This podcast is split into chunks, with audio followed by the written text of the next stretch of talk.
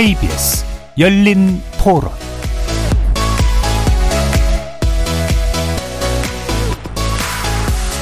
안녕하십니까. KBS 열린 토론 정준희입니다.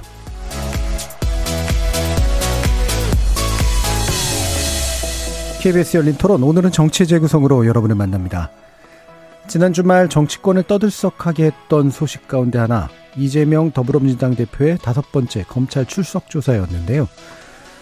이 대표가 정부의 폭정을 비판하며 무기한 단식에 돌입한 뒤 진행된 검찰 조사였기 때문에 정치권 안팎에 관심이 집중될 수밖에 없었습니다. 조사 일정을 두고 대치했던 검찰과 민주당의 긴장 관계 조사 이후에도 이어지고 있는데요. 이재명 대표의 검찰 조사가 향후 전국에 미칠 파장 일부에서 자세한 얘기 나눠보겠습니다. 최근 정부 여당은 김만배 씨가 대선 여론 조작을 목적으로 허위 인터뷰를 했다면서 정책 동력을 집중하고 있는데 이에 대한 여야의 대응 그리고 추석 민심 정치 재구성 2부에서 전망해 보겠습니다. KBS 열린 토론 지금부터 시작합니다. 살아 있습니다. 토론이 살아 있습니다. 살아있는 토론, KBS 열린 토론. 토론은 라디오가 진짜입니다. 진짜 토론, KBS 열린 토론. 정치를 보는 색다른 시선, 정치의 재구성 함께 해 주실 네 분의 논객 소개해 드립니다.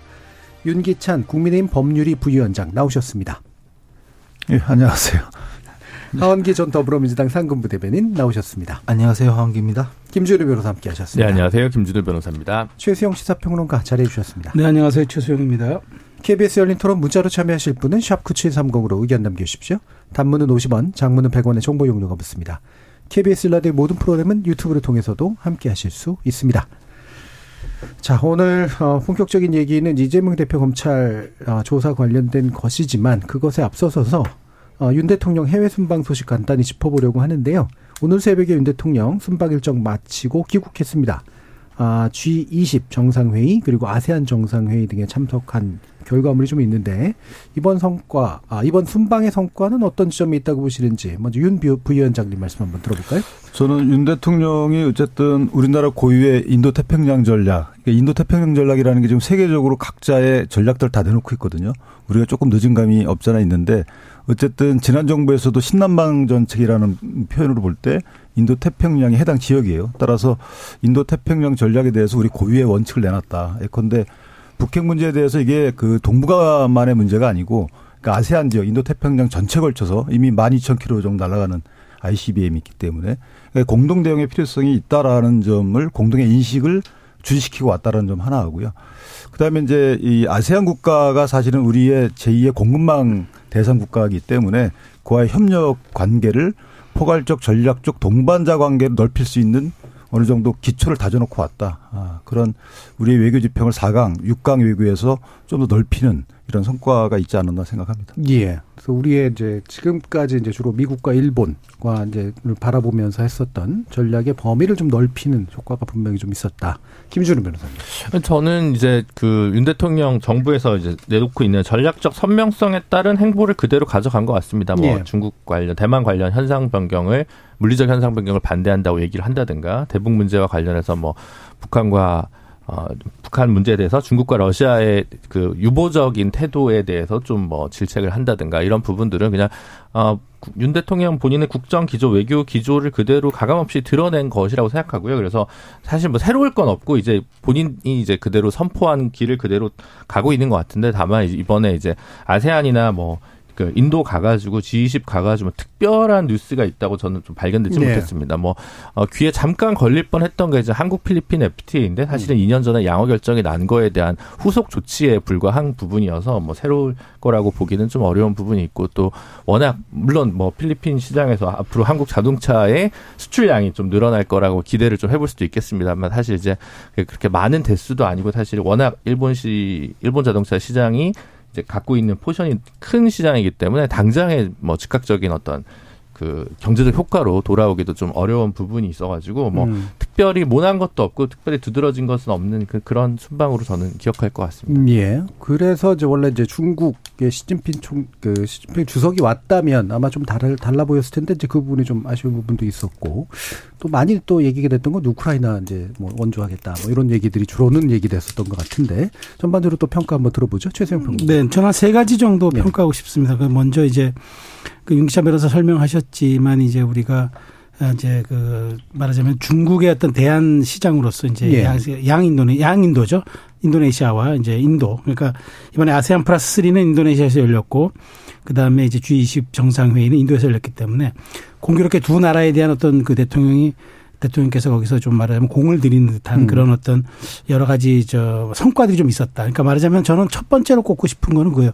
인도네시아와 인도와 그 방산 협의 좀 많이 체결했던 게 저는 눈에 네, 띈다. 네. 그러니까 왜냐하면 우리 입장에서는 사실 방위 산업이 굉장히 K 방산이라고 할 정도로 굉장히 강한데 이걸 어디다가 대놓고 하기가 좀 애매해요. 그런데 이제 그 사실 인도네시아와는 이제 고등기 수출을 매개로 해가지고 사실 많은 많은 분들이 우리가 모르고 있지만 우리는 한 인도네시아에서는 우리 잠수함을 수출하는 걸로 약정이 이미 돼 있습니다. 음. 그렇기 때문에 그런 점들은 굉장히 저는 좀 K 방산이나 측면에서 부각이 되고 마찬가지로 인도에 가서도 K9 자주포를 계속 앞으로 그 인도 인도와 좀 이렇게 하는 걸로 지속하는 걸로 그렇게 했던 거는 저는 굉장히 우리 경제적 측면이나 안보적 측면에서 저는 굉장히 좀 말은 성과라고 한번 꼽고 싶고요. 그다음에 그 우리가 한중일 그러니까 한 한일중이라고 이제 표현이 바뀌었는데 저는 두 번째로 꼽고 싶은 성과는 리창과의 대화를 꼽고 싶어요. 왜냐하면 네. 이번 시진핑 주석이 안 오면서 리창 총리가 오면서 상당히 저는 우리 한국과의 수위 조절을 시도했다고 생각을 음. 합니다. 그렇기 때문에 사실 데일리 차이나 차이 차이나라는 이제 중국의 이제 일간지 영자 일간지가 있는데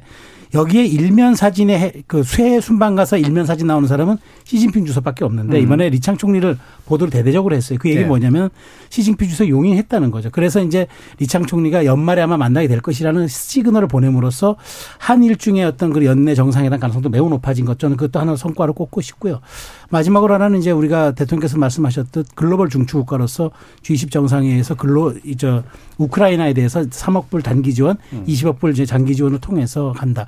근데 지금은 사실 우리가 전후 재건 사업에 참여하겠다 얘기하기 좀 뭐하죠. 왜냐하면 전쟁 진행 중인 나라에서 벌써부터 저 재건 복구 이런 얘기를 하면 그런데 미리 우리가 이렇게 좀 책임 있는 모습을 보임으로써 그 이후에 이제 놓을 수 있는 어떤 그 어, 다리 브릿지를 좀 놨다는 그런 측면. 그래서 저는 이번에 가서 그 크게 보면은 이제 세 가지 성과는 예. 우리가 사실 국내 현안에 묻혀서 좀 안 보이는 측면이 있긴 한데 이런 부분들은 대단히 평가받아야 되고 굳이 하나 더 첨언한다면 인도와 인도네시아는 중국을 대체할 수 있는 어마어마한 시장입니다. 음.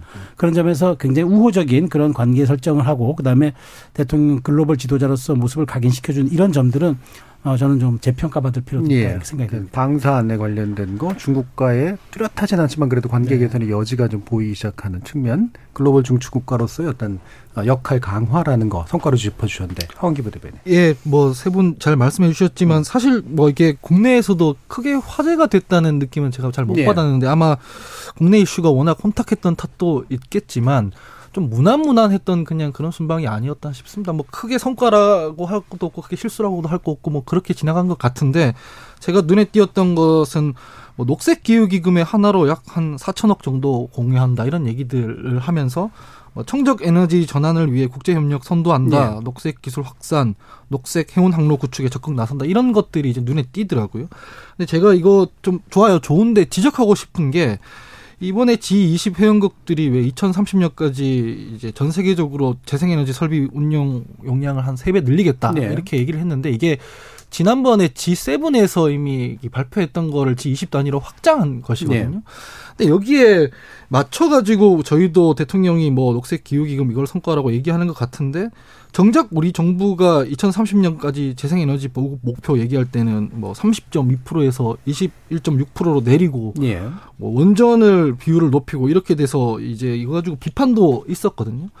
이러면 뭐 산업이나 무역에서도 유럽이나 국제사회에 이제 탄소 중립에 관한 뭐 경세 부과 이런 거에서 규제 장벽을 넘기 어렵다 이런 비판들이었습니다. 그래서 실제로는 저희가 탄소 중립이나 이런 세계 흐름에 잘 못 맞춰 가고 있는데 회의에 갈 때마다 이렇게 이 가시적 성과를 위해서 이렇게 던지고 오는 듯한 느낌을 예. 받아서 좀 그런 부분들은 이게 이제 이벤트성으로 비춰지는 음. 게 아니라 좀 장기적인 보관과 계획을 갖고 좀 진행해야 되는 거 아닌가라는 정도의 생각이 들었고요. 또 하나 성과로는 뭐 한중일 관련해서 이제 정상회담 한다고 했던 것은 저희가 지금 동북아에서 한미일 중심으로 너무 끌려가고 있다는 느낌을 받았는데 좀 균형을 잡을 계기를 마련하지 않을까 하는 음. 기대감이 생겼습니다. 예, 알겠습니다. 그러면 뭐 요거 하나만 간단하게 짚고 그럼 본론으로 들어갈 텐데 아, 지금 리얼미터 조사가 오늘 나왔죠. 그러니까 에너지 경제신문 의뢰로 지난 4일에서 8일 사이에 조사한 결과고요.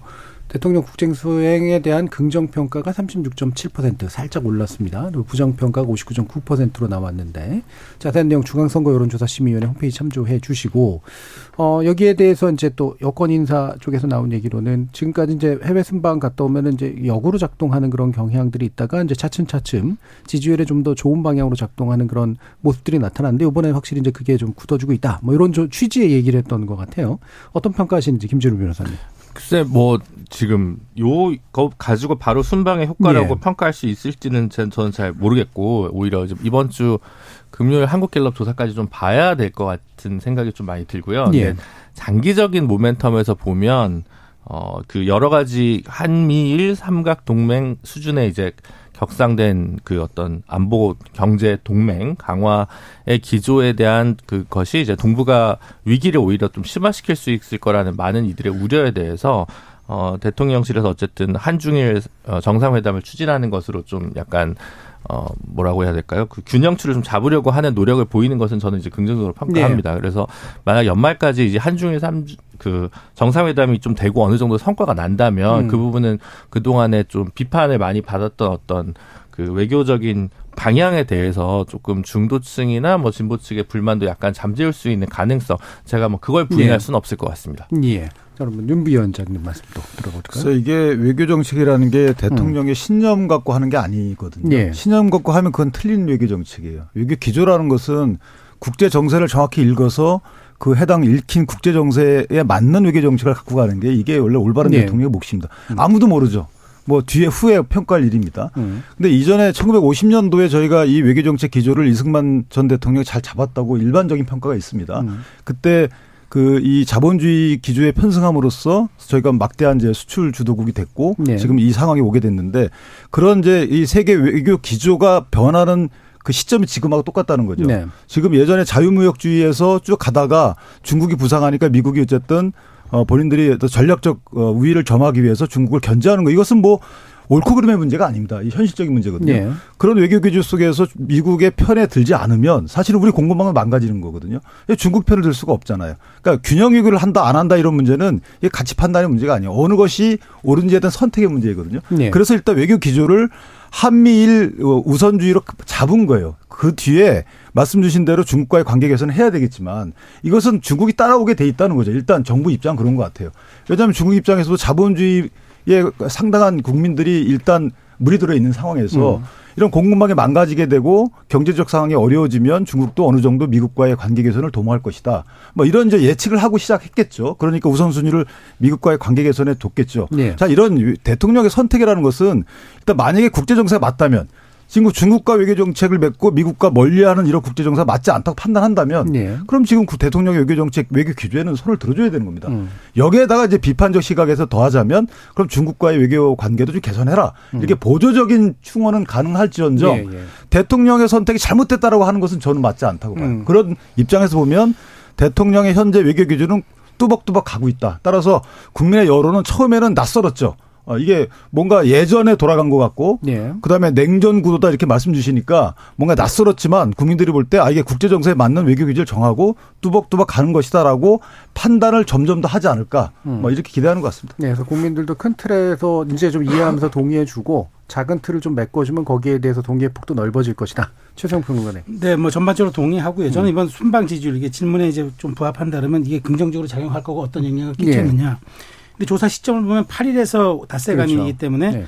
8, 9, 10, 11, 12 그러면 이제 최소한 여기에서는 어, 순방 효과가 반영됐다고 봐야 돼요. 왜냐하면 우리가 5박 7일 일정이었기 때문에 이미 순방이 시작한 상태에서 여론조사가 사실 진행이 된 거거든요. 네. 그럼 그렇다면 이제 바, 그 여기에 좀 반영이 됐다고 이제 보는 게 맞는데 기본적으로 이번 순방에 대해서는 큰 실수가 저 모르는 분들이 말씀드렸지만 그동안 뭐 그 어떤 여러 가지 순방에서 보면은 크고 작은 자본들이 조금씩 있어 왔는데 이번 순방은 정말 어찌 보면 그단 하나의 잡음 없이 매끄럽게 끝났고 그다음에 또 하나는 이제 우리 국격에 걸맞는 여러 가지 이제 그런 퍼포먼스들이 있어 있어서 저는 순기능적인 영향을 영향이 있었다고 평가합니다. 특히나 순방이라는 것은 뭐 제가 가끔 말씀드리지만 우리가 왜 정치학 이론에서 보면 flag around effect라고 국기 네. 아래 효과가 있거든요. 대통령께서 계속 태극기 밑에 있는 어떤 그 후광 효과가 있기 때문에 네. 이런 점들이 저는 그 반영됐다. 그래서 소폭이지만 상승했던 거고 뭐 부정 평가는 뭐 조금 뭐 60%그 근접하는 거지만 어쨌든 지금 리얼미터에 놓고 본다면은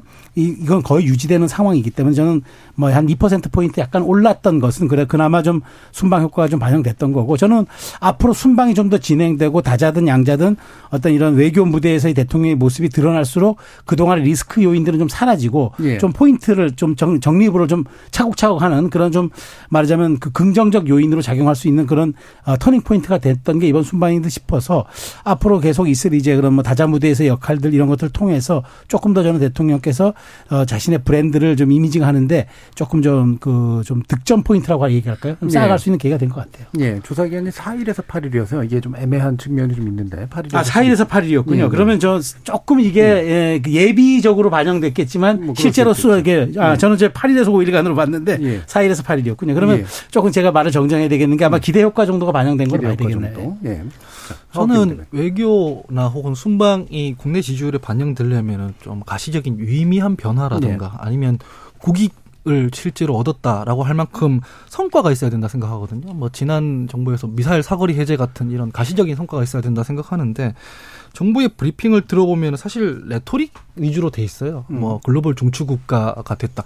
근데 그런 얘기를 하더라도 실제로 글로벌 중추 국가가 됐다 자부심을 느낀다. 우리 국민들이 그렇게 안 느낄 것 같아요. 음. 느낀다 하더라도 그게 현 정부의 성과라기보다는 대한민국이 지금까지 이어져온 연장선에서 된 거라고 생각하지 대통령이 외교 잘해서 그렇게 됐다고 생각 안 할 거거든요. 왜냐하면 글로벌 중추 국가가 됐다, 됐습니다. 이렇게 발표를 하면 국민들은 일본한테는 말 한마디 못하지 않느냐. 오염수 방류할 때 뭐 이런 거 한마디도 못하지 않느냐. 뭐 동해를 일본해로 표기한다 그러는데 거기에 대해서는 아무 말도 못하는데 이렇게 바로 나온단 말이죠. 그래서 그 부분에 대해서는 너무 레토릭 위주기 때문에 그냥 국민들이 보기에도 그, 런갑다 할 것 같아요. 그래서 보통 국제 정세상 어쩔 수 없이 지금 뭐 한미일 대 북중러 이런 구도로 가기 때문에 선택을 해야 된다라고 말씀을 하셨지만 국제 정세라기보다는 저는 이건 동북아 정세라고 생각을 하거든요. 예. 이를테면은 미국이야 원래 중국에 대한 뭐 디커플링 이런 걸 강하게 밀어붙였지만 정작 지난 4월에 유럽에서 보면 마크롱이 중국 방문을 하고 나서 뭐 미국에 대한 의존도를 좀 줄여야 되고 우리도 뭐 전략적 자율성을 확보해야 된다 이런 얘기를 하는가 하면 독일에서도 뭐 반도체 이런 핵심 분야에서는 뭐 중국에 대해서는 이 정도로 좀 낮추되 뭐 de, 뭐 decoupling이라기보다는 영리한 de, 뭐 risking 이런 표현을 네, 쓰잖아요. 네. 그런 것처럼 이번에 G20 개최지였던 인도도 보면은 물론은 요번에 G20이 같이 우크라이나에 대해서 뭐 공동 합의를 이끌어냈지만 실제로는 브라질, 러시아, 중국, 남아공이랑 같이 브릭스 틀 안에 묶여 있단 말이죠. 네. 그런 것처럼 이렇게 좀 다각도로 국익을 위해서 뭔가를 추진하는 방향을 보이는데 한국은 너무 한미일에 끌려간 거 아니냐라는 비판이 나왔던 것도 이런 맥락이 있지 음. 않습니까? 그래서 이번에 뭐 한중일 관련해서 이 정상회담도 있다고 하니까 유의미한 변화가 어쩜 어떻게든 좀 끌어내지면 그게 국민들로 하여금 뭐 지지율이 상승되거나 뭐 낮아지거나 이런 계기가 될 것 같은데 지금은 너무 답보 상태가 아닌가라는 생각이 듭니다. 알겠습니다. 자 이제 본론으로 가서 이재명 대표 관련된 이야기 할 텐데 지난주에 이제 요논이 좀 했을 때 이제 최선영 평론가님 이게 되게 좀 지지부진하는 방식으로 이제 결국은 가서 좀 더 뒤로 어, 이 정치 일정이 좀 늦춰질 것 같다. 이런 어, 판단을 좀 주셨는데 어떻게 보셨는지 한번. 예정, 예정대로 가고 네. 있지 않습니까? 정치 일정들이 자꾸 늦어지는 거죠. 네. 찬바람 났을 때 이재명 대표의 위기가 온다는 것도 이제 사실은 조금 뒤로 밀리게 됐어요. 지금 네. 현실적으로 지금 이재명 대표가 지금 내일 오후에 다시 소환된다는 거죠. 그런데 이제 과연 정상적 조사가 우리가 이루어질 수 있을까? 사실 이번에만 해도 아, 출석은 했지만 사실은 우리가 빈수리가 요란하다고 출석만 했지 사실은 김영날이는 하지 않았기 때문에 네. 아무 의미가 없는 조사가 돼, 돼버렸던 것처럼 이번도 결국은 저는 횟수만 채우고 말 것으로 좀 보여지고 그다음에 음. 시간이 가면 갈수록 이재명 대표의 건강 상태는 더 음. 악화되기 때문에 이제는 조사가 거의 어려워지는 그런 단계로 본다면은 결국 검찰이 이제 이렇게 된다면은 체포동의안을 18일 날 보낼 것이냐 20일 이후에 보낼 것이냐 그것만 전 남은 상황이라고 봐요. 예. 그런데 그게 쉽지 않다 그러면은 이재명 대표는 그때가 된다면 사실상 이제 어, 병원행으로 갈 수도 있는 그런 지금 저 날짜별로 보면 그렇게 되는 음. 상황이기 때문에 이렇게 되면 추석 전 기소가 어려워진다. 체포동의안 제출이 어려워지면은 저는 검찰로서는 그 검찰의 입장에서는 수사 수사가 좀 부실한 거 아니냐는 또 비판에 직면할 수도 있고 예. 추석 연휴가 지나다 보면은 사실은 10월은 또 국정감사의 음. 시즌 아닙니까? 그렇다면 12월 지금 체포동의안 제출 얘기도 나와요. 그렇다면 이렇게 정말 단식 정국으로 어 말하자면 이재명 대표가 쭉 당을 말하자면 위기감으로 끌어가지만 실제로 내부에서는 결속을 도모하는 이런 이중 효과를 거두면서 네. 본인은 본인대로 사법 리스크 방어하고 당, 당내는 당내대로 어떤 어, 말하자면 친명계도 결속을 가져오는 이런 틀 안에서 놓고 본다면 우리가 저희가 상식적으로 예상했던 이 모든 말하자면은 예측 가능했던 정치 일정들이 저는 전부 뒤로 밀리게 되는 거죠. 음. 저는 그렇다면은 이 단식으로 인해서 바뀌어지는 것들은 야권의 구도가 또 여권의 구도에 영향을 끼치기 때문에 이 모든 네. 것을 놓고 본다면 정치 시기가 매우 말하자면 음. 저 정치 시야가 아까 시계죠.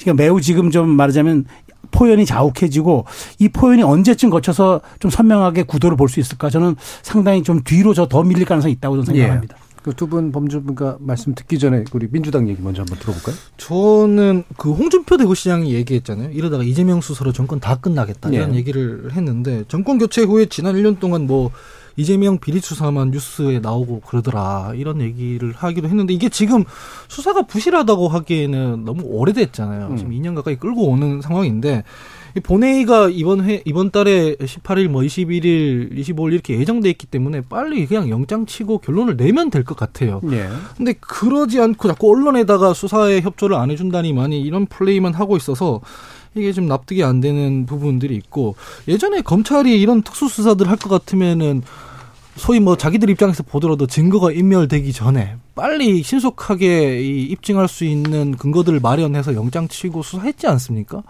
근데 지금은 이게 왜 이렇게 시기를 조정하고 뭘 하고 이게 저는 너무 정치적으로만 읽힌다는 생각이 듭니다. 지난주에도 말씀드렸지만은 시기 조율할 때부터 이재명 대표가 출석한다 그럴 때 그냥 검찰이 맞춰서 불러서 조사하면 되거든요.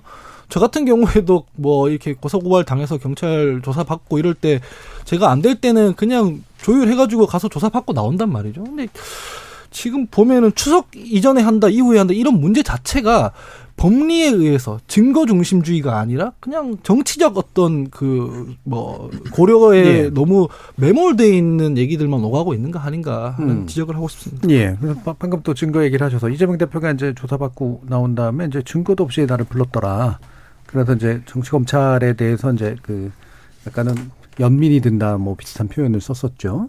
근데 또 반, 또 다른 편에서 이제 조서에 대한 난의를 또 거부한 것을 두고 또 이제 해석도 여러 가지 분분하고요. 김준우 변호사님 법률적 한번 여쭤보세요. 일단 좀 검찰이 어떤 증거와 자료를 들고 있는지 저희는 확인할 수는 예. 없으니까 예. 다만 이제 외관적으로 보면 이화영 전 부지사의 진술이 이제 바뀐 부분이 검찰한테는 좀 불리하게 작동할 수밖에 없다라는 음. 생각이 들고 어쨌든 지금 이제 이화영 부지사의 입장은 현재 단계에서 보면 최종적인 것 같아요. 그 대북 송금과 관련해서 이재명 당시 지사에게 보고한 적이 없다. 음. 그럼 이제 이화영 부지사가 검찰에 원하는 진술이 이제 더 이상 제공되지 않는다는 것을 깔고 검찰은 이제 마지막으로 이제 이재명 대표를 불러 소환해서 조사를 한 거고 그럼 이제 이 단계에 왔다는 건 어쨌든 본인들이 이제 더 할 게 없고 이제는 영장을 칠 때 공소장을 제출할 때가 시기가 왔다는 거라고 저는 생각합니다. 예.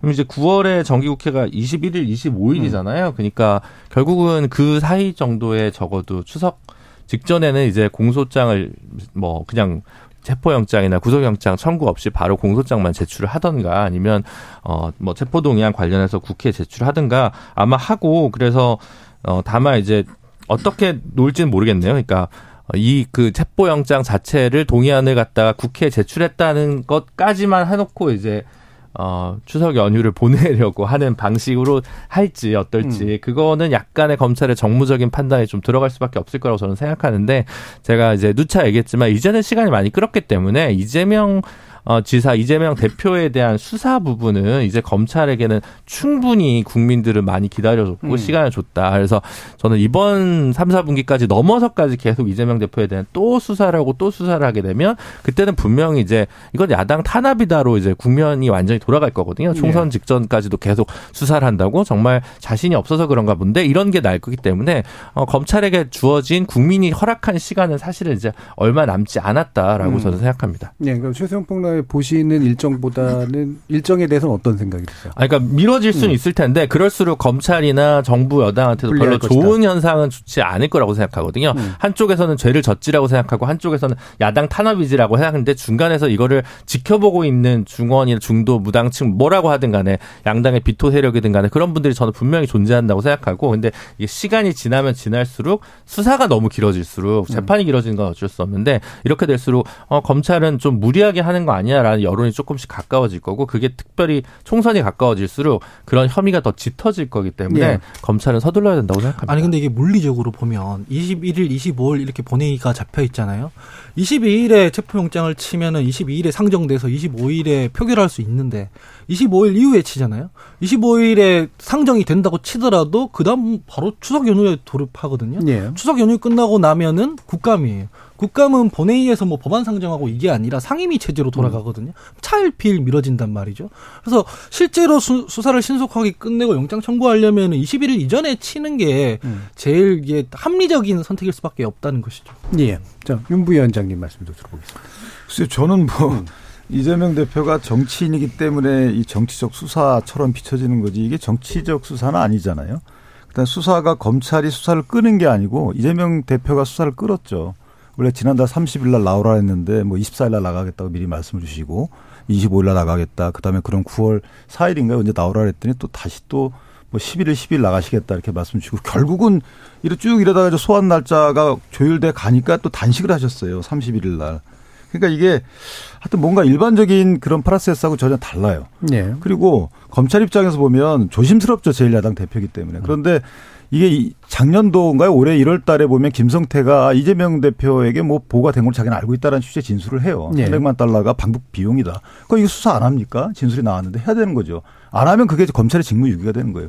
그러다가 어, 올 7월 달, 7월 뭐 한 초에 이저 어, 누구죠? 그 부지사 했던 분이 이분이 나가서 네, 아, 이화영 어, 사실 나 이재명 대표께 사전 보고 했다라고 진술이 나와요.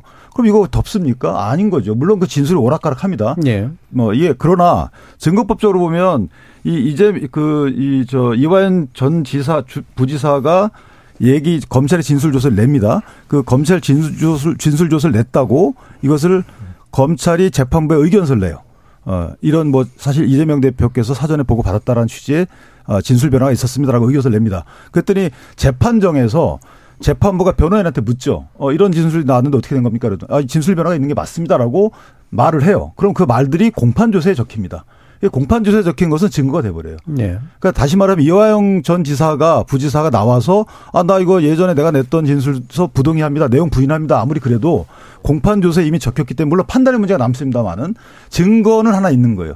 거기에 대한 재판부가 어떻게 판단하는지는 뭐 재판부의 자유 심증이지만 어쨌든 이런 상황이기 때문에 검찰 입장에서는 이것을 그냥 무마하기는 어렵다. 따라서 음. 배우를 정, 찾아야죠. 예를 들면 지금 이화영 전 지사의 진술이 변했지만 이분의 진술뿐만 아니고 김성태 어, 회장의 진술도 있고요.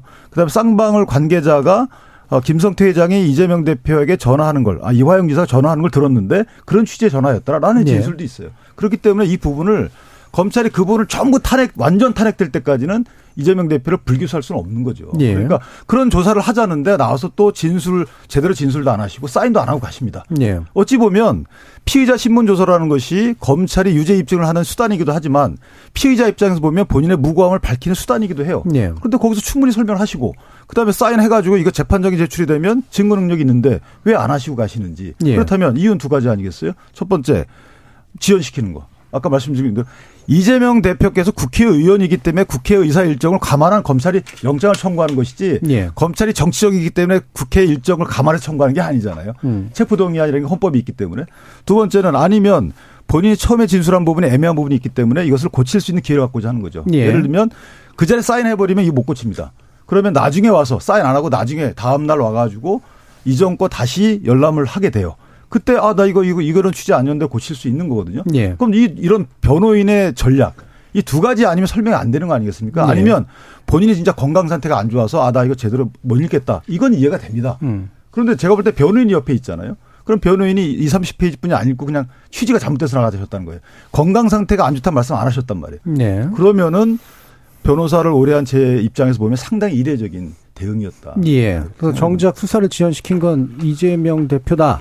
그리고 이 김영란이는 안 한 거로 봤을 때 여러 가지 뭐 변호 전략의 일부라고 뿐이 볼 수밖에 없다. 네, 김준호 변호 다시. 그러니까 저는 뭐 수사를 하지 말라는 것도 아니고 음. 뭐 이제 그리고 수사할 시간이 충분히 충분하지 않았냐라고 하면 그건 아니지 않냐라는 거고 그리고 만약에 이제 검찰의 심증대로 이재명 대표가 유죄라면 이재명 대표가 그걸 뭐 자백할 리는 없지 않습니까? 그거는 이제 말하자면 어 기본 디폴트 값으로 놓고 이제 어차피 수사를 개시한 거고 그래서 수사할 시간 충분했다. 사실은 이화영 그 지사 부지사의 그런 진술 공판 조서에 남기는 방식 관련해서 때문에 이제 그 날짜를 조율하려고 했던 검찰 측의 어떤 어 전술도 있었던 것인데 저는 뭐지 그 부분 모두 감안하고더라도 이제는 정말 어 일합을 모두 양쪽이 나눴으니까 이제는 정말 기소 직전의 시점으로 온 거 아니냐 하면 더 이상 기소를 미루지는 마라. 저는 이제 기소를 하든 뭐 체포영장 예. 하는 방식은 디테일은 검찰이 정하는 거겠지만 이제 9월 안에 공소장 제출할 때가 되지 않았냐라는 얘기입니다. 근데 제가 마지막 하나 말씀드리면 수사의 최종 목적은 사실은 사실은 피의자 신문조사예요. 네. 피의자 말을 들어봐야 될 거 아니겠어요? 그 피의자 신문조사를 받기까지 이렇게 어려웠던 거예요.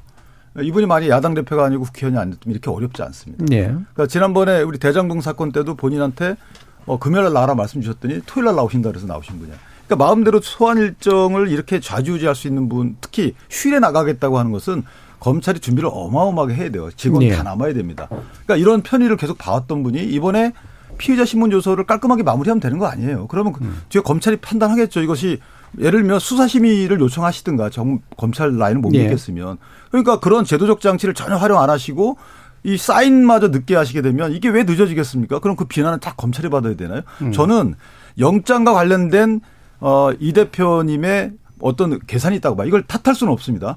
영장 관련된 단계를 세 가지 다 거쳐야 돼요. 일단 검찰 영장 청구해야 됩니다. 예. 두 번째는 국회에서 체포동의안이 가결이 돼야 돼요. 예. 세 번째는 법원에서 기각 여부가 인정이 돼야 돼요. 예. 그렇다면 이 세 가지를 전부 다 무력화할 수 있는 것은 사실은 단식으로 인해서 건강에 훼손되거나 이렇게 지연시키는 거예요. 지금 당내 이, 그 이낙연 전 대표께서 와서 벌써 단식 풀라고 말씀 주셨죠. 예. 어떤 시그널이겠습니까? 그 개의 의원들께는 그다음에 박병석 의원 등 중진들이 와서 또 말씀 주셨어요.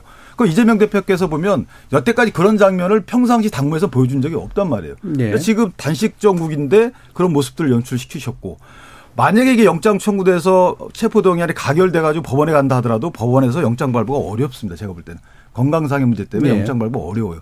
그러니까 여러 가지 목적을 본인 개인적인 입장에서 보면 달성하신 거예요 한 수로. 네. 그러나 대한민국 정당, 국회, 정치 면에서 보면 이게 과연 또는 일반 범죄자분들한테 주는 메시지 등을 보면 이게 과연 우리가 올바른가, 예. 모범적인가 하는 문제는 또 다른 올바른가 문제죠. 여부는 떠나서 검찰 조사는 원래 조율이 가능한 인권 영역 아닙니까? 마냥 조율하지 네. 않습니다. 물론 마냥 조율하지 않아요. 예. 이게 한 번 정도 조율이 돼요, 보통은. 그리고 그 조율 사안도 내가 어떤 급한 일이 있어야 되는 것이 예. 뭐 이걸 덮어놓고 나 뭐 내일 놀러 가야 되는데 나 뭐 있어야 되는데 나 회사 가야 되는데 절대 조율해 주지 알겠습니다. 않습니다. 자 민주당 얘기 들어보죠. 음. 글쎄요, 뭐 그 지금 체포동의안 문제를 포함한 국회 일정 때문에 검찰이 그럴 수밖에 없다고 말씀하셨던 대목은 저는 잘 이해가 안 됩니다. 왜냐면은 그거는 회기 중일 때 그런 얘기고요. 회기가 아닐 때 부르면은 체포동의안 뭐 가결 표결을 안 붙이고도 지금 영장실질심사 받으러 갈 수 있으니까 수환조사 하라고 했고 실제로 기간이 있었 는데도 검찰은 하지 않았습니다. 그래서 뭐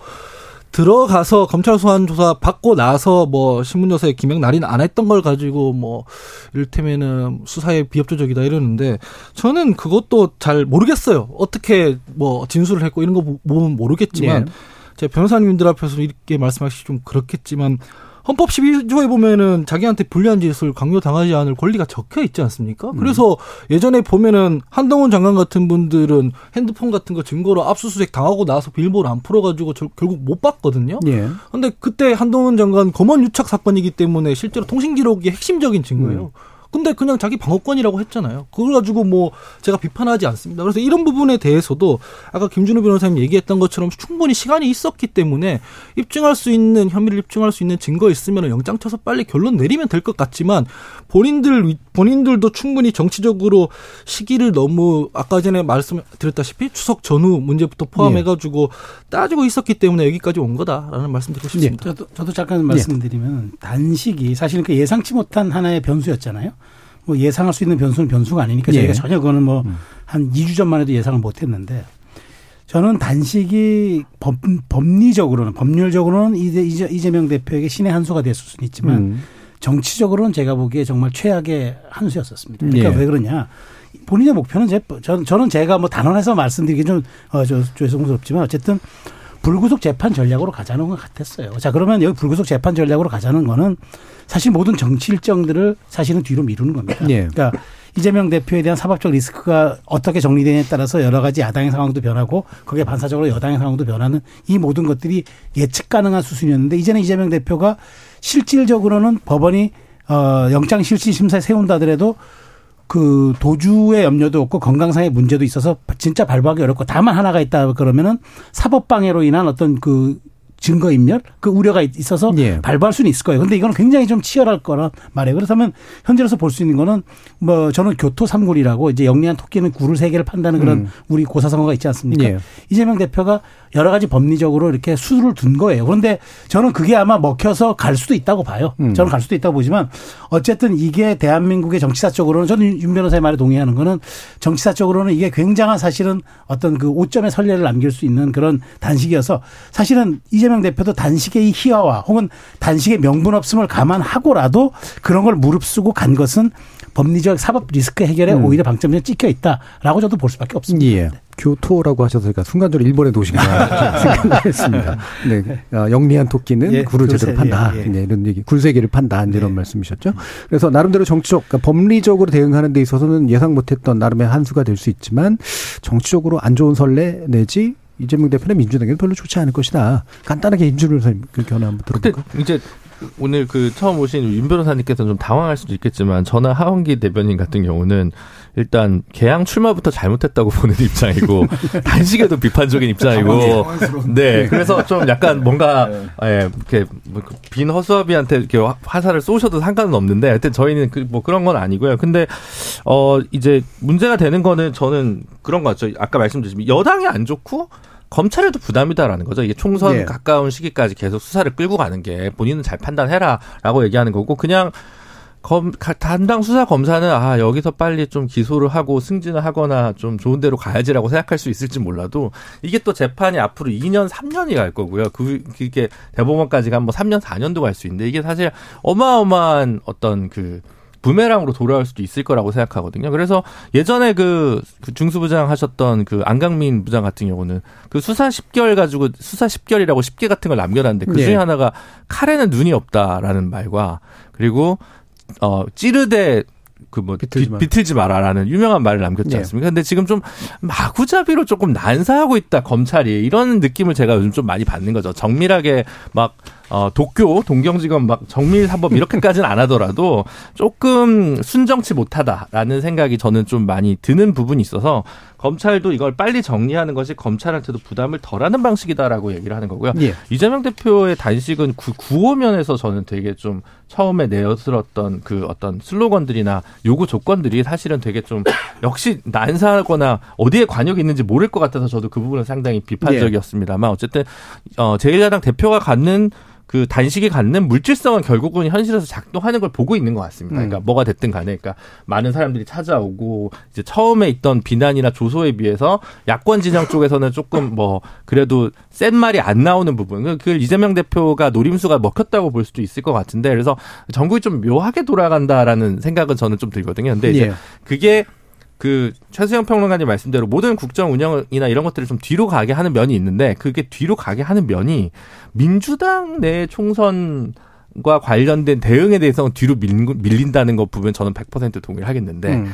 국정 운영에 뭐가 뒤로 밀리는지 잘 모르겠어요. 예를 음. 들면 뭐 노동개혁, 교육개혁, 연금개혁 아니 지금 이것 때문에 음. 통과가 안 되지 여당에 아니 없는데 그래서 예. 저는 국정 운영 부분에 좀 물음표가 있다라는 음. 말씀을 그러니까 드립니다. 제 생각에도 사실은 이제 물론 이 대표가 당원들의 뭐 지지를 통해서 당 대표가 되셨고 또 개항에 대선 패배 2개월 만에 나와서 또 개항 국회의원이 되셨고 예. 이런 부분들은 선출됐으니까 뭐 그 자체는 저희가 문제 삼지 않겠지만 그런 행보가 민주당에 미치는 영향은 사실은 그렇게 좋아 보이지 않고 이미 그때 수사를 받고 계셨거든요. 예. 그러니까 여당 입장에서도 야당 대표가 여러 가지 수사를 받는 게 사실은 꼭 그렇게 도움되는 건 아닙니다. 예. 그러나 하나하나 뜯어보면 사실은 수사를 안 할 수 없는 사안이에요. 이미 또 수사가 전 정권에서 시작이 됐던 사안들이고 그러니까 그런 것들은 마무리를 줘야 되는데 이미 이전에 수사가 덜 됐다 또 이렇게 보는 시각도 있고 관점에 따라서 약간 다릅니다.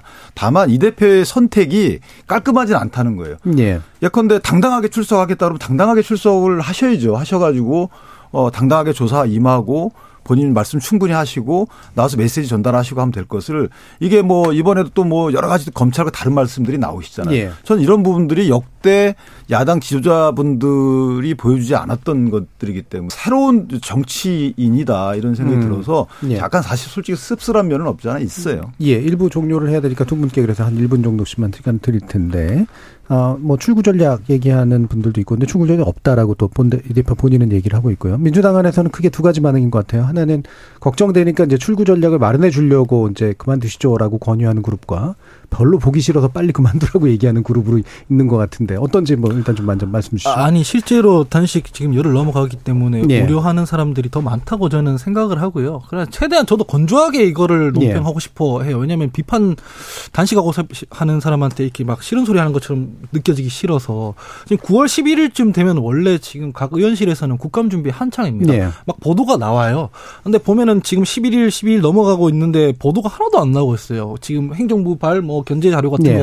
거안 나오고 있거든요. 그럼 10월에 국감 시작했을 때 과연 이렇게 매일 저녁마다 막 그막 그 단식 한장이나 뭐 집회 같은 데 가면은 국감이 제대로 준비가 될까? 진짜 실질적인 의미에서 제도적 대여 투쟁이 되는 걸까 하는 우려는 실제로 있는 것이고 그런 것도 당내에 좀 있는데 언론에 소개가 안 되고 있을 뿐이거든요. 좀 걱정스러운 부분이 있습니다. 예, 최상평 저는 뭐 여당이 출구 전략을 짤 수가 없어요. 음. 여당은 뭐 건강을 걱정할 수는 있어도 그렇다고 뭐 단식 중단해라고 얘기할 수 있어도 손을 내면 카드는 없어요. 왜냐하면 여당이 답할 수 있는 요구 조건 한 게 아니기 때문에. 네.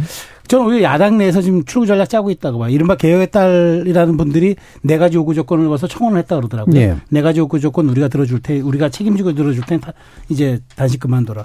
출구 전략의 일환이라고 보고 그다음에 음. 이번에 제출한 저 장관 해임 뭐 탄핵안도 네. 아마 그것이 좀 약간 빌미가 돼서 저 어떤 단식을 그만두는 명분. 어쨌든 저는 이제 시기는 다가오고 있고 저는 음. 뭐제 생각인데 열흘 이내에 저는 이런 모든 결론들이 나서 이, 이 대표가 병원으로 이송하면서 회복의 시간을 갖는 동시에 네. 저는 그때부터 다시 저 정치권 2라운드가 전개되라니까 전망합니다. 알겠습니다.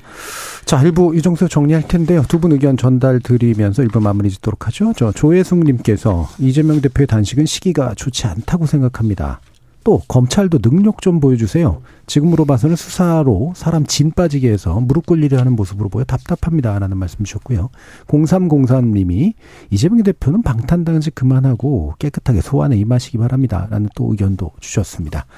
자, 이어지는 2부에서는 지금 이제 여당과 어, 대통령실 쪽에서 이제 관심을 두고 있는 예, 허위 인터뷰 의혹 관련된 이야기로 한번 내용을 어, 이어가 보도록 하겠습니다. 여러분은 지금 KBS 열린 토론과 함께하고 계십니다. 토론은 치열해도 판단은 냉정하게 복잡한 세상을 바꾸는 첫 걸음은 의외로 단순할지도 모릅니다. 평일 저녁 7시 20분 당신을 바꾸는 질문 KBS 열린 토론 정준희입니다. KBS 열린 토론 정치의 재구성, 김준우 변호사, 하홍기 전 더불어민주당 상근부 대변인, 윤기찬 국민의힘 법률위 부위원장, 그리고 최수영 시사평론가 이렇게 네 분과 함께하고 있는데요. 어, 이분은 크게 큰 두 툴입니다. 하나는 이제 김만배 씨가 대선 여론 조작을 목적으로 허위 인터뷰를 했다. 여기에 뉴스타파가 연계됐다라는 게 지금 이제 정부 당이 강하게 주장하고 있는 바고요. 또 그 반대편에서 이게 왜 이렇게 일을 키우냐라고 하는 그런 시각도 있고 또는 심지어는 언론 탄압이다라고 보는 시각도 있습니다.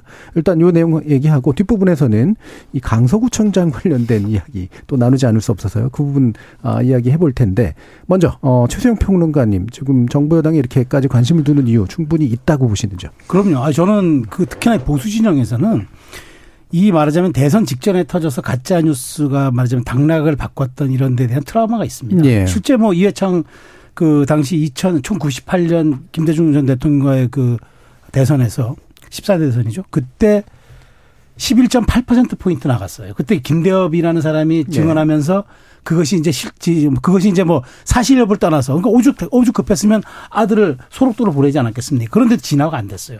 그래서 결국 끝에 40만 표 이내로 졌고 예. 그다음에 그 다음에는 또 기양건설 무슨 뭐 비자금 사건인가 해서 또그 한일교사가 받았네 아니면 또 윤여준 의원이 받았네 그래서 정말 또 큰 폭풍이 일어가면서 또 30만 표 차이로밖에 또 안 졌어 노무현 대통령한테 사실 이게 저는 당시에 어마어마한 뉴스였지만 뒤돌아 생각하면은 그게 전부 실형받고 김대중 예. 1년 8개월 실형 사고 나오고. 그런데 그걸로 인해서 사실은 어찌 보면 대선 역사가 바뀔 수도 있었다. 이건 보수 진영 저는 보수 진영이 굉장히 트라우마고 또 하나 이게 공론의 장을 떠나서 국민 여론을 왜곡시키고 역사를 바꾸잖아요. 그러니까 네. 여기에 대해서는 저는 정말 엄중하게 대하는 게 맞는 거죠. 이번에 뭐 신학님 씨는 굉장히 뭐 사실은 관련이 없는 것처럼 얘기하고 아주 뭐 자기가 뭐 그 의도하지 않은 것처럼 얘기하지만 실제 보면 굉장히 짜집기 녹취된 것도 많고 그다음에 이걸 또 놓고 봤을 때 딱 3월 9일 3일 전에 꺼내 놔서 예. 반박을 하지 못하도록 했던 어떤 치밀한 기획이라든가 그다음에 이전에 계속적인 뭐 우리 저 누굽니까 그 안민석 의원 같은 건한달 전부터 윤석열 커피게이트란 말을 계속 흘리면서 마치 여기에 대한 정당성을 부여하는 이런 정말 공론의 장을 떠나서 아, 저는 뭐 이건 드루킹 사건과도 괴를 달리하는 거고 이 점에 대해서 정부 여당이 아, 여기 대해서는 정말 우리가 이런 게 반복되어서는 안 된다. 이거는 저는 진보 보수 영역 할 것 없이 여기에 대해서는 저는 엄중하게 나서야 맞고 그다음에 이런 일들이 유야무야 되거나 흐지부지 돼버리면 이게 정말 저는 그 한 나라의 역사를 저는 발목 잡는 거라고 생각합니다. 그래서 이런 예. 부분들은 뭐 저는 보수정이라고 뭐 너무 세게 몰아붙이는 거 저도 좋아하지는 않지만 엄정하게 이거 처리해야 될 필요는 분명히 있다고 봅니다. 예. 그러면 추가적으로 국민의힘은 이제 배후가 민주당이다 이렇게까지 얘기를 하잖아요. 어떻게 보세요? 아직은 뭐저 저, 저도 이렇게 나, 음. 드러난 건 없다고 봐요. 그런데 합리적으로 놓고 보면은 이렇게 정말 이렇게 거대한 음모를 개인이 꾸몄을까? 근데 그거 점은 제가 보기에 민주당이라고 지칭하기보다는 거기에 만약 관련된 한두 명이라고 있다고 하면은 예. 저는 이제 이건 엄벌해야지 저는 당 차원에서 조직적으로 개입했다 생각하지는 않습니다. 다만 예. 한두 명이라도 또 개인적으로라도 개입하거나 일탈의 흔적이 있다면 이건 발본색은 해야죠. 예. 자, 민주당 얘기 들어보자. 한기 부터 글쎄요. 신학림 전 위원장은 물론이고 뉴스타파도 무리한 것 같아요. 방금 말씀하신 대로 조사할 게 있으면 조사해야 된다고 생각하고요. 여당 입장에서는 분개할 수도 있다고 저는 충분히 생각을 하는데 수위 조절이 좀 이상한 것 같아요. 무슨 사형에 처해야 할 뭐 반역죄, 1급 살인죄 이건 뭐 북한도 아니고 법치주의를 그렇게 주창하는 여당이기 때문에 법과 원칙에 따라서 그냥 대응하면 될 것 같은데 너무 오버를 하고 있는 것 같다는 생각이 들고요. 그리고 뉴스타파라는 매체가 민주당이 배우로기에는 민주당을 별로 좋아하는 매체가 아니에요. 그 예. 이분이 윤석열 검찰총장 그 시절부터 윤석열 그 대통령에 대한 비판 수위가 강했는데 민주당에서 윤석열 대통령을 검찰총장에 임명했을 때부터 이미 공격했었거든요. 예. 민주당과 무관하게 그랬습니다. 그래서 배우로 있었다라는 것은 그렇게 생각하고 싶겠으나 좀 좀 무리한 주장이라고 생각을 일단 하고요. 저도 대선 때 이 대변인단에 있었고 전략 본부에도 있었는데 이런 뉴스들 나올 때 저는 개인적으로 짜증이 났었습니다. 왜냐면은 크게 영향을 못 줬어요. 대선 내내 뭐 대장동 몽통 왜냐면 이 전에 이미 정영학 녹취록 때부터 예. 대상, 뭐 이 부산 저축은행 얘기를 하면서 이 실제로 대장동 몸통이 뭐 누구니 뭐 이런 얘기들로만 공방을 했는데 그게 지지율이나 이런 거에 크게 영향을 못 줬거든요. 그래서 민주당이 이걸 가지고 뭐 그렇게 이익을 본 것도 없고 그래서 지금 여당이 너무 좀 이 실제에 있는 것보다 너무 과도하게 과잉 대응을 하고 있는 거 아닌가라는 생각도 듭니다. 예. 윤 부 위원장님 말씀 들어보죠. 저 이거는 뭐 진영이나 당을 떠나서 이런 이제 우리가 대의민주주의잖아요. 국민의 뜻을 이제 누가 대변해 가지고 펼쳐야 되는데 그 대변자를 뽑는데 만약에 그 여론이 왜곡된다 이런 문제가 큰 거죠. 그러니까 이게 그냥 왜곡이 아니고 아예 바꿔버리는 거잖아요. 그러니까 이건 되게 국가 중대 사인 것이고 따라서 이번에 이걸 어 발본 세곤하지 않으면 또 일어난다. 이거 김대엽 사건도 그때 어 김대엽으로 인해서 어 유리했던 민주당 입장에서 보면 유리했던 거죠. 어쨌든 인과관계에 있는지 없는지 떠나서 누가 배후에 있는지 없는지 떠나서 그 유리했던 분들이 집권을 했기 때문에 사실은 덜 파헤쳐졌다라고 볼 여지도 없지 않아 있는 거란 말이에요. 근데 지금은 피해자 격인 윤 대통령이 집권을 했단 말이에요. 그렇기 때문에 이번에는 조금 더 발본색원을 해야 된다고 생각을 하고 김만배 씨가 그냥 김만배 씨가 아니에요. 이, 이 사람이 권순일 대법관을 여덟 번씩 찾아갔고 그 권순일 대법관은 1, 2심, 2심의 결과를 뒤집어서 사실은 무죄의 힘을 실어준 이재명 대표를 살려준 사람이에요. 결론은. 그러니까 그게 뭐 어떤 인과관계가 있는지 몰라도 일단 외견상 그렇단 말이에요. 네. 그럼 김만배 씨가 본인 사건과 관계가 없는 본인한테 유리해진다 그러면 저렇게 할 수도 있죠. 본인 형사 사건을 왜곡시키기 위해서 그럴 수 있습니다. 그런데 본인 사건과 관련이 없는 누군가에게 유리한 이런 행위를 해요. 그리고 특종을 줄 수도 있죠. 그런데 아주 오래간만에 만난 사람한테 특종을 주지는 않잖아요. 1년 6개월 정도 만난 예. 사람한테. 어쨌든 특종을 주면은 본인이 돈을 받고 주지 돈을 주고 줍니까? 이것도 예. 좀 이상해요. 예. 자, 이렇게 가서 나중에 유스타파에서 보도를 하게 되는데 이상하게 어, 뭐, 윤석열 대통령, 저, 뭐, 주인검사가 이렇게 했다라고 말을 했다고 전해들은 직접적인 진술을 했던 조우영 씨 말을 믿지 않고 그걸 전달받은 김만배 씨 말을 믿는 이런 방, 이 보도를 해요. 그러니까 모든 게 다 아주 이례적이죠. 어, 우연의 일치일까요? 두 번째는 자 이게 한 라인입니다. 두 번째 라인은 그 당시에 이재명 대표 그 후보께서 페이스북에 글을 올립니다. 뭐 윤, 윤석열 대통령 책임 있다는 식의 글을 올려요. 이 사건에. 그러니까 김호수 검찰총장이 국회 나와서 수사 지시를 하겠다고 합니다. 그러니까 수사 지시를 해요. 그래서 이루어진 수사가 그 이 대장 그 저축은행 사건이 누구 책임인지에 대한 수사를 합니다. 예. 그때 진술 조사 받은 게 남욱하고 조우영 씨예요. 근데 남욱이는 애매한 진술했죠. 그러니까 조우영이는 아 나 그런 적 없다. 나 어, 윤석열 후보도 만난 적도 없다 이렇게 진술을 명백히 합니다. 그런데 뒤에 남욱하고 조유영 진술이 다르기 때문에 대질 조사를 하죠. 그러니까 대질 조사에서 아 남욱 내가 착각했나 보다라고 인정을 해요. 그럼 정리가 된 겁니다. 그런데 이상하게 이게 진술 조사가 유출이 됩니다. 그래서 모 방송사에서 이거를 방송을 하는데 활용을 해요. 근데 그 방송하는데 활용하는데 편향되게 활용하죠. 예. 자, 이런 과정에서 그 당시 정 법무장관은 박범계 장관이었어요. 그럼 일반적으로 누군가 보더라도 이 라인에서 뭔가 영향이 있었을 수 있겠다라고 의심하는 합리적이에요. 그럼 의심받는 사람들 아 그런 적 없다라고 해서 가게 나와주셔야죠. 오히려 예. 야 같이 발본색원 하자 이렇게 해주시는 게 맞는데 이게 아무 일 아닌 듯이 얘기를 한다 그러면 오히려 국민의힘 입장에서 보면 오해의 소재 더 커지지 않냐. 예. 그래서 저는 야 이거 뭐든지 다 하자라고 민주당이 같이 공동 고지를 맞춰주신다면 그러면 저는 오히려 이게 더 의혹을 벗어나는 길이 아닌가라는 생각이. 예, 김준일 변호사님. 네, 그럼 대안적으로 사실은 여야가 힘을 합쳐서 그래서 저는 이제 형사상 사실적시 명예훼손 폐지하고 언론에 대한 징벌적 손해배상하는 그러니까 민주당에서 예. 처음에 되게 되게 거칠게 제안했지만 조금 다듬어진 그 언론중재법 개정안에. 예. 국민의힘이 찬성하면 음. 문제가 좀 생산적으로 해결되지 않을까라는 음. 생각을 하거든요. 근데 그런 거는 얘기가 좀 없는 것 같다는 생각이 좀 아쉽고 어 1959년에 경향신문에서 사설로 그 이승만 정권을 비판했다가 이승만 정권에서 내란 선동죄라고 해서 경향신문을 폐간했던 일이 있었는데 예. 어, 여당의 대표가 국가 반역죄 1급 살인죄를 언론에 대해서 얘기하는 게 이승만 정권 때 이후에 저는 음. 듣도 보도 못한 일이거든요. 이게 굉장히 좀 김기현 대표가 판사 출신으로서도 그렇고 여당 대표로서도 그렇고 굉장히 좀 너무 과잉돼서 대응을 하는 것 같아서 그 부분이 좀 저는 아쉽습니다. 요즘 보면 어, 수비 없는 전원 공격이 양당의 특기라는 생각이 좀 많이 드는데 예. 모두 공격수로 해요. 모두 저격수예요. 당 대표도 저격수, 원내 총 원내 총무가 없죠 이제 원내 대표도 공격수, 다 공격수만 하니까 사무총장도 공격수. 그래서 그럼 여야에서 도대체 그 왜 같이 국회를 구성하고 있냐라는 생각이 좀 들거든요. 그래서 그런 부분에서는 여당의 그 대응이 좀 저는 아쉽다는 생각이 들고요. 어, 뉴스타파 같은 경우는 요 이제 편집 한 부분이 결과적으로 윤석열 후보한테 굉장히 불리하게 작동할 수 있, 는 것으로 해석될 여지가 저 있다고 생각합니다.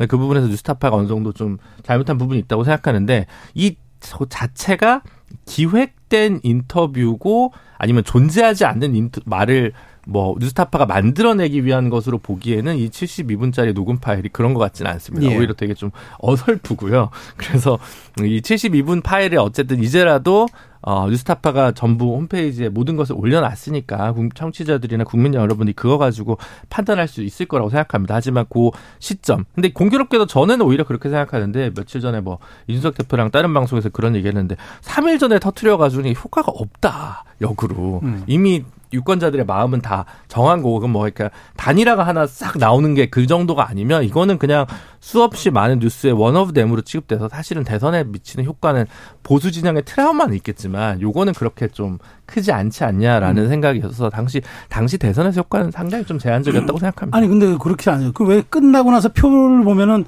30여만 표밖에 안 났잖아요. 우리가 말하자면 근데 표 차이가 많이 났다거나 이렇게 되면은 조금 그 김 변호사만 말이 많을 수 있는데 근데 이게 3일밖에 안 남았다는 얘기는 물론 부재자 투표도 끝난 상황에서 뭐 여지가 없었다라고 볼 수는 있겠으나 그렇지 않고 이게 정말 초박빙 상황이었으면은 이건 위험할 수 있었죠. 근데 이걸 또 그때 많은 유수의 언론들이 퍼날랐어요. 어쨌든 인용 보도를 했어요. 인용 보도 하고 그다음에 민주당이 이걸 근거로 뭐 저도 기억합니다만은 저도 그때 방송을 할 때니까 굉장히 이걸 가지고 말하자면 스피커를 크게 높이 출력을 올렸어요. 그렇기 때문에 이게 일정 정도 30여만 표로 승부가 날린 갈린 선거에서는 이게 어쩌 어찌 보면 어떻게 영향을 끼쳤는지 우리가 계량하기 어렵기 때문에 저는 그래서 이제 이 점에 대해서는 그 제가 저도 여기서 이제 동의하는 거는 여야가 여기에 대해서는 어쨌든 국민 의식을 왜곡, 국민의 선택을 왜곡시키려고 했던 점은 영향을 끼치려는 의도는 분명했기 때문에 이 부분은 여야가 공히 한번 말하자면 함께 정말 그 한점 의혹 없이 한번 털어보자라고 저는 하는 게 맞다고 봐요. 예. 근데, 근데 대선이나 이런 큰 선거 있을 때 보도 이런 주의 보도들이 이제 나오는 경우들은 그렇게 드문 일은 아닌데 물론 네. 이제 수사 대상이 되느냐 안 되느냐 이제 별개의 네. 문제긴 그러니까, 하잖아요. 그러니까 전두 가지인데 하나 그 대때 대선은 사실 마지막 음. 10일은 저는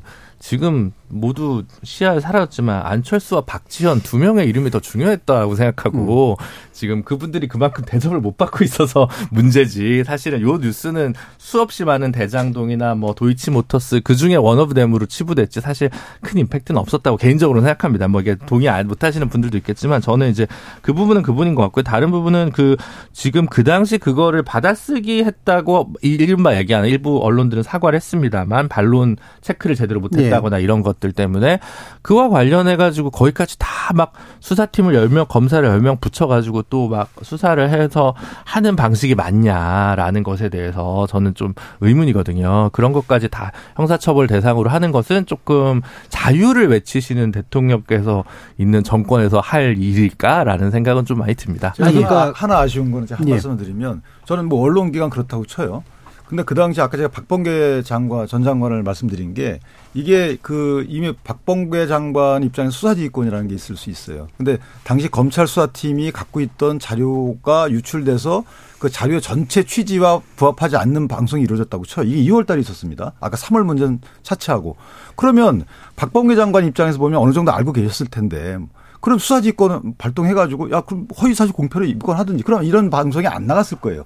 이게 시중에 떠도는 얘기였으면 그 누가 진실을 알겠습니까만은 이거는 인용된 사람들, 말한 사람들이 말과 다르게 나간 거거든요. 그 얼마든지 이건 체크 가능했던 문제이기 때문에 그런 국가 공익의 대변자인 법무장관이 그냥 있었다는 거. 물론 저희가 기대가 너무 큰지 모르겠습니다만은 어, 뭐 당적을 갖고 계시기 때문에 그럼 어쨌든 최소한 뭔가는 검찰 입장 평을 했어야 된다. 그건 사실과 다르다라거나. 네. 근데 그게 전혀 없이 마냥 둔 거예요.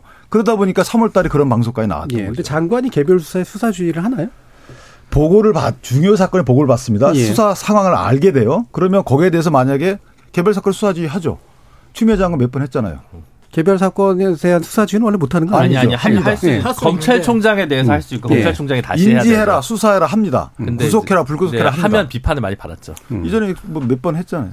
아니 그 부산저축은행 관련해서는 박영수 특검 연루된 사람들 실제로 지금 제가 알기로는 구속됐는데 그때 관련해서 뭔가 수사 지휘를 했으면 그 나름대로 비판을 받았겠죠. 근데 제가 드리는 말씀은 뭐냐면 이거 대장동 관련해서 뭐 얘기 나왔던 게 경선 때부터 해가지고 쭉 이거 가지고 역대급 네거티브 공방을 했었습니다만 이게 실제 지지율 추이를 보면은 크게 영향을 못 미쳤습니다. 지지율이 출렁거렸던 것들을 그때 무슨 일이 있었는지 보면은 이준석 전 대표가 이 집 나갔을 때 뭐 무슨 여가부 폐지한다고 했을 때 뭐 이런 것 가지고 예. 출렁출렁거렸지 이거는 그냥 사람들이 봤을 때 되게 신몰라 했거든요. 그래서 조금 이게 김대엽 그 사건처럼 똑같이 폭에서 얘기하기에는 너무 과도한 것 같고 다만 이 문제가 있죠. 문제가 있는 부분에 대해서는 뭐 지적을 하면 되는데 여기에 너무 이좀 너무 총력을 기울이고 있는 거 아닌가 하는 생각이 예, 듭니다. 예, 알겠습니다. 이제 강서구 문제로 좀 넘어가 보죠. 시간이 많이 남지 않아서요. 자, 이게 좀 문제가 좀 어, 여러 가지가 좀 얽혀 있습니다. 김태우 전 구청장이 유죄 판결 이후에 이제 대통령의 사면을 받아서 또 바로 이제 공천을 받겠다고 나오고 있는 상태가 국민의힘에게 과연 이제 좋은 일이냐 또 그렇지 않느냐, 또 결과가 어떻게 될 것이냐 여러 가지 일들이 있어서 일단 최평론가님 말씀 한번 좀 들어볼까요? 네, 저는 뭐 이게 사실 이제 냉정하게 따지면은 이제 김태우 전 구청장이 자신의 의지대로 나가서 지금 다시 한번 명예회복을 하겠다는 입장이지만 사실 어찌 보면은 어떤 여권 핵심 뭐 특히나 용산의 의중이 좀 일부 관영됐다고 봐야 돼요. 왜냐하면 네. 김기현 지도부는 어 여기에 대해서 별로 처음서부터 공천할 생각했다. 우리 규칙 사유가 예. 있다고 생각했던 쪽이었는데 사면 복권이 되면서 예. 이제 야 이렇다면 이제 고려해야 되지 않느냐 해서 원래 그러면 무소속으로 나가서 평가받아 돌아오는 건 모르겠다 했는데 그건 너무 비겁하다. 음. 차라리 정면 돌파하는 게 맞다는 여론 아래서 합니다. 그래서 저는 이번 선거가 어 여당이 경선을 하기 때문에 야당은 이미 이제 진교훈 차장인가를 전략 공천했죠. 그래서 뭐 정의당이나 뭐 군소정당에 3명도 하고 저는 3, 4자 구도가 되면은 정말 이거는 예비 선거가 될 수가 있어요. 예비 총선이 될 수가 있어요. 네. 그래서 굉장히 이 선거가 좀 약간 무게감을 띌 수밖에 없는 그런 약간 정치적인 이미 이제 그 스탠스를 잉태를 할 수밖에 없는 이제 그런 선거가 돼버렸는데 자 중요한 거는 그럼 이 결과가 어떻게 될 것이냐. 저는 저는 그런데 국민의힘 여기 내부에서는 김기현 대표 체제가 사실은 맞, 맞, 맞으라는 그 패배를 했다 하더라도 저는 온당이 그 공격을 다 수용할 것 같지는 않아요. 왜냐하면 음. 이거 우리가 100% 공천한 건 아닌 것처럼 예. 이제 말하자면 정치적인 변호가 될 수가 있어서 저는 어쨌든 이게 아, 수도권 선거에 주는 신호는 분명하지만 이 자체로 어, 지도부의 위기설이라든가 뭐, 뭐 지도부가 뭐 굉장히 여기에 대해서 다시 뭐 교체될 수 있다 이런 점들은 저는 좀 가능성이 낮다고 보고 저는 어쨌든 이번 선거가 아, 그 예상하는 대로 어, 투표율이 낮, 낮아질 가능성이 매우 크기 때문에 저는 예측하기 어렵다고 봐요. 그래서 네, 이 선거는 어쨌든 어, 이렇게 된 이상 지는 쪽이나 승리하는 쪽이나 좀 내상은 아주 심하지만 그렇다고 저는 뭐 지도부 양당의 지도부 교체까지 가는 그런 서안의 성격은 아니라고 생각합니다. 예. 그러니까 여기서 이제 참 나올 수밖에 없는 질문이 과거에 이제 민주당에게 이제 그 민주당의 어떤 책임으로 어단 지자, 지자체장이나 단체장이 이제 물러나고 보궐선거를 했을 때 세금 들어가는 선거고 이거는 이제 귀책 사유가 있는 정당이 이러면 안 된다라고 하는 비판에 이제 아, 목소리를 굉장히 높였던 게 현재 이제 국민의힘이잖아요. 근데 지금은 이제 당원 당규상 무공천 사유에 해당하지 않는다라고 보면서 이제 가고 있는 거죠. 어떻게 판단하십니까, 민주당? 저는 그때 민주당이 당원 바꿔가지고 공천했을 때 비판했거든요. 예. 우리가 만든 당원을 한번 지키지도 않고 하냐고. 근데 그때는 최소한 다른 후보였잖아요. 근데 지금은 본인이 보궐선거를 유발한 당사자인데 지금 또 한다는 거잖아요. 예. 그래서 저는 이게 되게 초현실적으로 느낍니다. 국민을 되게 우습게 한다고 생각이 들고요. 국민의힘에서도 이거 아는 것 같아요. 그러니까 무슨 선거 때 벌써 한 자릿수 차이로 저도 선방한 거다 이런 이상한 얘기를 한단 말이죠. 예. 질것 같으면 무공천하고 국민들한테 사과하는 게 맞는 거죠. 근데 본인들 그러니까 지금 국민의힘 지도부가 어떻게 할 수 없는 외부의 힘이 작용되고 있다고밖에 해석이 안 되는 거고 그게 전 대통령실이라고 봅니다. 얼마 전에 김태우 이 후보가 방송 나와서 하는 얘기들이 보면 되게 저는 이, 이분이 되게 뻔뻔하더라고요. 예. 자기는 공익신고자기 때문에 이거 뭐 괜찮다 이렇게 얘기하는데 사실 법원에서 그, 그거 아니라고 이미 판결을 다 해줬거든요. 근데 법원이 잘못됐대요. 그러면서 하는 얘기가 박정훈 대령 관련해서는 또 용산에 혹은 국민의힘의 보조를 잘 맞춰서 얘기를 합니다. 다 같은 공익신고자라도 다 정당한 게 아니라면서 박정훈 대령 막 공격하더라고요. 예. 그래서 이런 분이 공직을 맡아도 되는가 하는 의문이 일단 첫 번째로 들고요.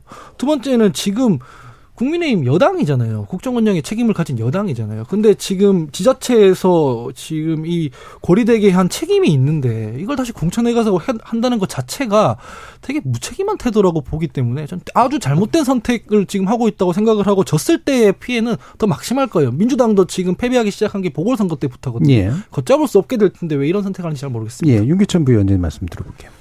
일단 이게 공익 제보자 공익 신고를 했는데 그 중에 예를 들어서 다섯 개를 했는데 그 중에 세 개는 인정이 되고 나머지 두 개는 공익 제보 해당이 하지 않는다라고 해서 유죄 판결이 난 네. 거예요. 네. 그러니까 어찌 보면 공익 제보할 때 이게 요건 해당하는지 다 따져보고 갈 수는 없잖아요.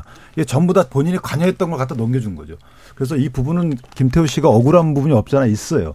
그러니까 전체적으로 이게 사후적으로 법적 요건에 해당하는지 여부를 따져서 명확하면 공익 제보해야 되는 건 아니잖아요. 네. 그래서 이 부분은 억울한 면이 있고 또한 뭐 대법원에서 너무 일찍 판결이 난 부분도 없잖아 있지만 어쨌든 대법원 판결은 존중해야 됩니다. 네. 그렇다면 아, 재직 중에 범한 어떤 사유로 인해서 이 무효가 된 게 아니라서 그 점은 약간 달라요. 어. 그래서 그 부분은 김태우 씨를 어느 정도 제가 공감하는 면은 없잖아 있지만 어, 다소 아쉬운 점이 있어요. 이 음. 공천에 대해서 저는 개인적으로 지금 이제 저희가 경선 마감에 대해서 경선 중에 있기 때문에 제가 발언하기 좀 음. 조심스러워요. 음. 예. 근데 저는 개인적으로 제일 좋은 구도를 어, 제3 후보가 출마를 하고 김태우 전 강서구청장이 선대위원장을 하는 그 모습이 제일 좋다고 봤어요 개인적으로는 그러니까 본인이 출마하는 것보다는 그런데 어쨌든 당에서 결정을 한 일이고 또 김태우 전 강서구청장도 본인이 결단해서 나갔기 때문에 일단 뭐 어, 주민들, 또 구민들의 선택을 좀 봐야 될 것 같습니다. 예. 그러면, 어, 아까 이제 최수영 평론가님도 이게 용산의 의지다라는 그런 이제 말을 간접적으로 이렇게 또 해주셔서 이게 또 국민의힘 내부 분위기가 살짝 이제 약간 어긋나는 부분 좀 있고 이렇게 이제 이 김태우 전 구청장에 대해서 억울한 변에 대해서 이렇게 구원까지 해주려는 태도를 가지는 이유는 잘 뭘까 는 약간 궁금하기도 한데 어떻게 보시는지 김준일 그러니까 저는 좀 이해 안 가. 사실은 음. 잉크 마르기 전에 사면한 것부터 사실 이해하기 어려운 어, 스탠스였다고 저는 생각을 하고요. 어, 박근혜 대통령 시절이었나요? 2013년 재보궐이었나요? 무공천했죠. 완전히 한 번 그랬을걸요. 싹 다. 그런 적이 있어요. 예. 그 정도예요. 그러니까 뭘 통치의 기본, 그러니까 사실은 뭐 박근혜 정부가 후기에는 그랬지만 워낙 선거의 여왕 아닙니까? 선거의 여왕도 어떤 물러날 때와 나아갈 때 이를 정확히 안다는 거죠. 그래서 사실 저는 그런 태도를 보수당이 이제 유지하지 못하는 것 그리고 특히 2021년 재보궐선거 때 민주당 공천에 대해서 그렇게 비난했으면 이 작은 강서구청 선거 하나를 그거를 못 놓는 그 수일기가 저는 좀 이해가 안 가고요. 그 다음에 그래서 공천을 할 수 있다라고 하더라도 방금 이제 하원기 부대변인처럼 얘기처럼 김태우 전 구청장이 이거는 원래는 컷오프 사유 아니냐 일반적인 그 뭐 공천 공관위가 작동됐다면라는 생각이 들어서 당이 제대로 자율적인 판단 능력과 권한을 가지고 있느냐라는 물음표가 당 바깥에 있는 혹은 뭐 보수 진영 아닌 사람들은 다 그렇게밖에 볼 수가 없는 거죠. 그래서 이건 용산의 의중이 아니라면 과연 이렇게까지 무리한 선택들을 계속 했을 건가. 그, 그 정도로 김기현 대표의 권한이 그동안 셌단 말인가. 저는 그 부분에서 되게 의문이고 이 부분은 사실은 이후에 총선까지 가는 과정에서도 뭐 앞으로 개강 얘기도 그렇습니다만 용산이 너무 중도나 확장, 중도 확장에 대해서 전혀 좀 눈치 보지 않고 과도하게 좀 마이웨이로 가는 게 아닌가 싶어서 좀 보수 내에서도 그에 대한 경각심을 불러일으킬 이야기들이 좀 들어가야 되는 거 아닌가라는 좀 충원을 드리고 싶습니다. 예. 꼭좀 지적하고 싶은 게 뭐가 억울한지 모르겠어요. 특감 반원으로 활동할 때는 폭로 안 하다가 대검 감찰받기 시작하고 나서 폭로했다고 해서 법원에서 이거 동기가 불순해서 공익제보자 아니라고 했던 측면도 예. 있거든요.